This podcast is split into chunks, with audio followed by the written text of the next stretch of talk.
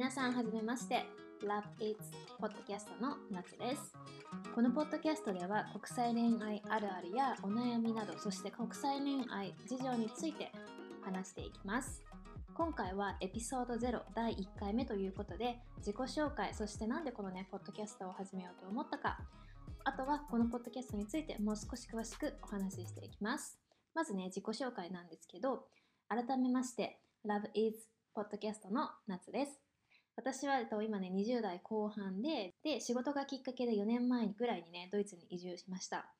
普段は Web 広告運用のお仕事をしているんですが YouTube で自身の海外就職の経験だったりアドバイスあとは国際恋愛やドイツでのライフスタイルなんかについてね発信しています。もしね興味がある方はぜひこのポッドキャストを聞き終わった後に私のね YouTube Say Hi 夏もチェックしてみてください。で私自身国際恋愛経験者で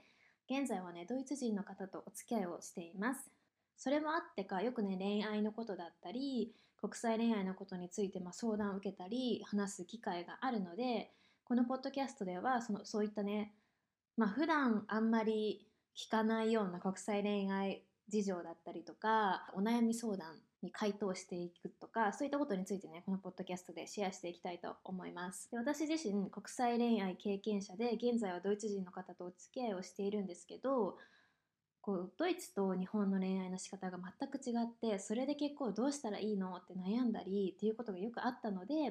まあ、今現在例えば日本人ではない方とお付き合いをしている方や国際恋愛に興味があるけどちょっと心配とか国際恋愛ってどんな感じなの？っていうね興味を持ってくれている方向けにこのポッドキャストを配信していきたいと思います。それでこのポッドキャストの名前が Love is dot dot dot っていう名前なんですけどこのねポッドキャスト名を選んだには選んだのには理由があります。まず Love is を日本語で直訳すると愛は点点点という意味です。このね名前の由来は愛っていろんな形があるし人によって違うと思うんですね。例えば愛はお金で買えないと思う人もいるしお金イコール愛だとね思う人もいると思います。あとはこうお付き合いをしていく上で男女のカップルもいれば女性同士のカップルだったり男性同士のカップルまたは、まあ、恋人はいるけど付き合ってる人はいるけど他の人とも体の関係を持つことを許し合ってるカップルなんかがいたりします。でこの恋人はいるけど他の人とも体の関係を持ったりデートに行くことをあらかじめお互い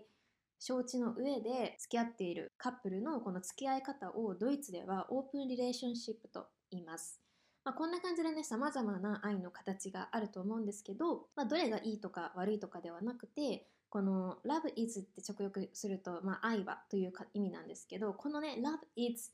の後に続く言葉は人それぞれでどれがいいとか悪いとかではなく個人によって違います。そんなね意味を含めた